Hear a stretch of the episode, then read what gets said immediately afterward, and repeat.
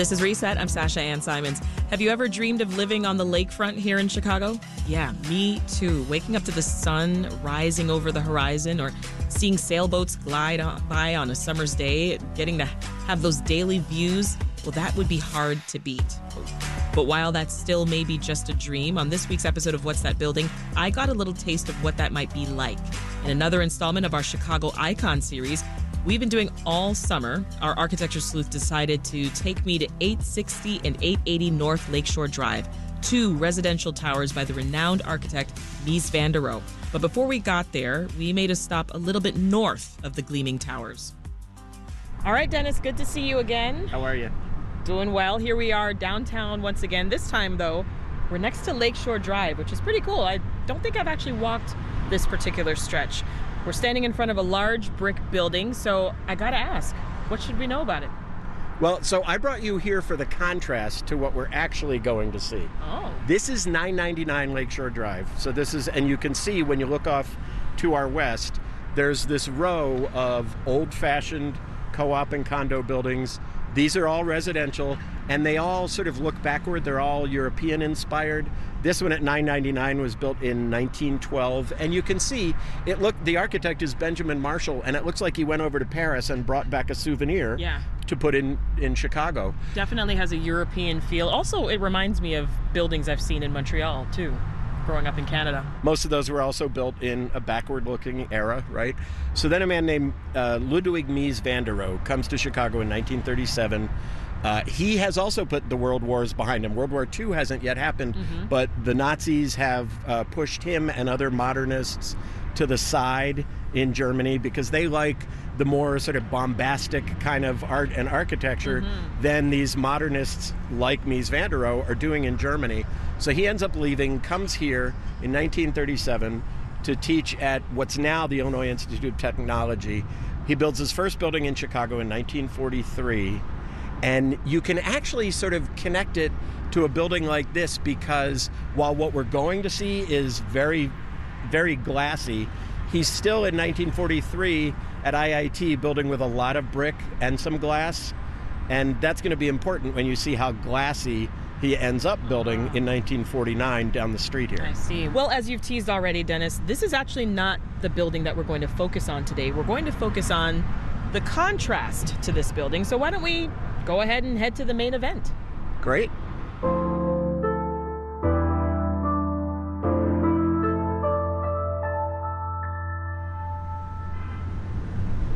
Okay, so Dennis, now we've moved and we're outside of two Mies van der Rohe towers, and wow, I mean, this looks very different than what you just showed me a moment ago. It does. I mean, think about the fact we're under this canopy between these two buildings. They're standing up, they're essentially designed to look as if they're floating above the ground, while what we were looking at was very heavy, really met the ground, had a lot of stone. The, the windows were the really the minority of the wall, while here it's the majority of the wall. Right.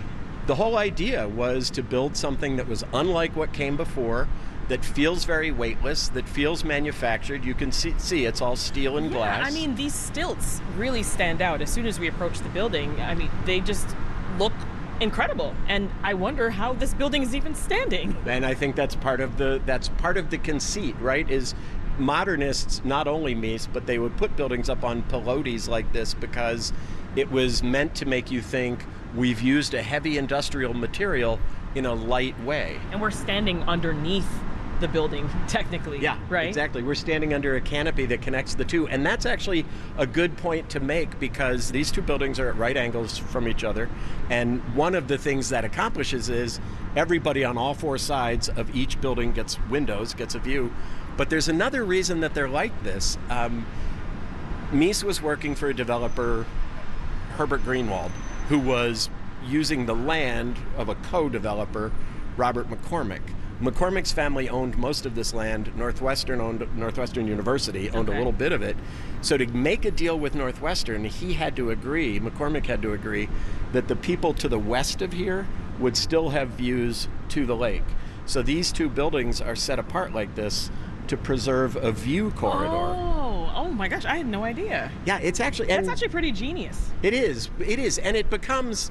Uh, Mies was already sort of building buildings as towers separated from one another, but it becomes much more sort of the standard after he does it here because having them turn to each other, which is partly a response to this curve out front of, Mm-hmm. of the lakefront, um, turns out to be a really nice, it looks more dynamic, right? If you build two decks of cards next to each other, Yeah. it kind of looks static, but when you turn one, it looks more dynamic. And then the other thing that it does is this, of course, was not intended at the time, but a couple of decades later, the Hancock Tower, now with a different name, is Yeah. built.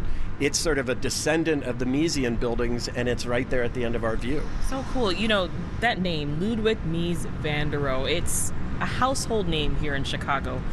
And so many of us, to your point, we are used to seeing these rectangular buildings made of steel and glass. They're all over the city.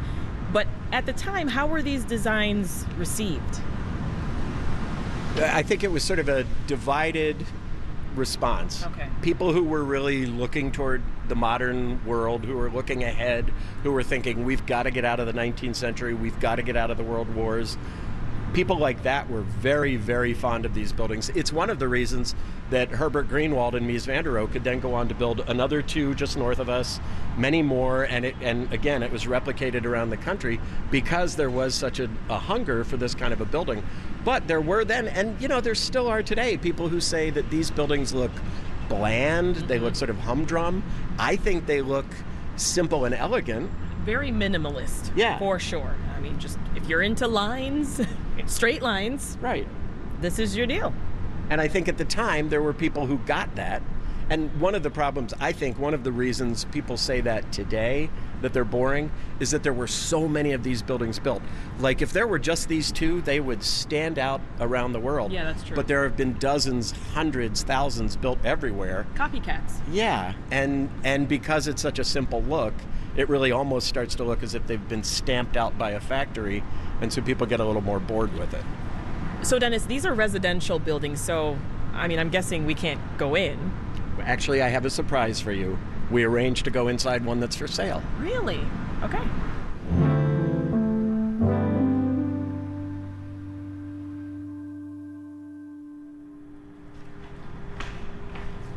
So, Sasha, the reason I brought you up here to the 12th floor is this is where you can really see the effect of those walls of windows. Wow. Remember- this is incredible. Yeah, isn't it? Doesn't it feel as if we are actually floating above the lake? It does. And look, below us, we've got boats and jet skis. There are swimmers training. So imagine, remember the older buildings we looked at with Yeah. wall, block walls with windows in them? You just wouldn't have this experience of the water. I literally feel like I'm on top of Lake Michigan right now. This is awesome. Isn't this amazing? So this is the point. Um, from 1921, Mies was trying to maximize the amount of glass in a building. He designed a building for a competition called Friedrichstrasse in Germany, mm-hmm. where he wrapped the building in glass. He called it the skin and bones architecture, the bones being the steel that holds up the building, the skin being the glass. Right. That's 1921. It's a few decades before this, where it's actually actualized. This is the first time people really see that skin and bones architecture he had in mind. And look at the effect of it. It's incredible. And now, as we get closer to the windows, I mean, we're looking right down at Lakeshore Drive. Right, but do you hear it? Not at all. Isn't that great? it's on mute. yeah. So Lakeshore Drive, of course, would have been narrower at the time, wouldn't have been the eight lanes it is now. But yeah, the idea is you were sitting up here above this busy urban highway, looking out at one of the most peaceful scenes there is in Chicago. Yeah, it's beautiful. And so I'm, I'm super interested in a little bit more about van der Rohe and his intentions here. I remember in a previous episode of What's That Building, you and I talked about the Farnsworth House. Um, I recall that also had this minimalist design as well. And we had another conversation where we discussed briefly the, the Dirksen Federal Building as well. So, I mean, what was he trying to accomplish with these structures? Well, let's talk first about the Edith Farnsworth House. It's completed at almost the same time as these buildings, and it's essentially the same concept, but in a rural setting. It's about 40 miles southwest of the city in Plano. He's building for a, phys- a Chicago physician, Edith Farnsworth, a house that is just glass sandwiched between two panels, Right. ceiling and floor. And here, for several dozen apartments, he's doing the same thing. So the idea is the building disappears and the natural surroundings fill in, Yeah. whether you're out there on the banks of the Fox River or you're here on Lake Michigan. And then you mentioned the federal building, the post office there, his, his Martin Luther King uh, Library in Washington, so many buildings. Whatever is outside comes in, whether it's other office buildings, people on the street. There's just so much more of a connection to the outdoors. So, what was it that you would say about his design that was so revolutionary and so inspirational to other architects? Well, I think it was that idea that you're not looking backward anymore at any of those historical precedents. You're doing something like this that you can only do in a manufacturing age with the steel beams and the glass walls. And we can use this space in so many different ways. So, we just mentioned a library, an office building, a, a rural house, apartment buildings. Um, it's universal space that can be used in so many different ways. And so then it was. It was replicated all over the country and all over the world. And so, we're inside this unit at 860 North Lakeshore Drive. I'm curious, Dennis, I gotta ask, how much does something like this cost? Well, so we're in a three bedroom unit and we are on the side that has the view of the lake. You would pay less if you were looking into the city. this quite the one, view. it is, yeah. Um, this one's priced at $675,000. Oh, that's it? That's it. Just a cool 675. Exactly. Well, I mean, how would you characterize the legacy uh, of Mies van der Rohe here in Chicago specifically? Well, I think, like Frank Lloyd Wright, he comes in and creates something that everybody loves, that many, many people try to copy, either well or poorly. Um, and so his name, Chicago's name, Chicago architecture, gets carried all over the country, all over the world. Mies is really, he's a symbol of 20th century Chicago. We were a manufacturing hub. We were booming. We were also very much a city, very much an urban place. And he taught us how to make buildings for the manufacturing age.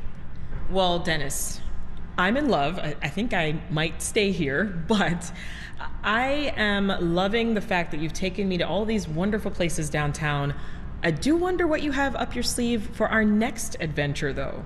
I want to get you out of downtown. Okay. We, there's another kind of an icon that we're going to take a look at next time. Ooh, I'm intrigued. Can't wait.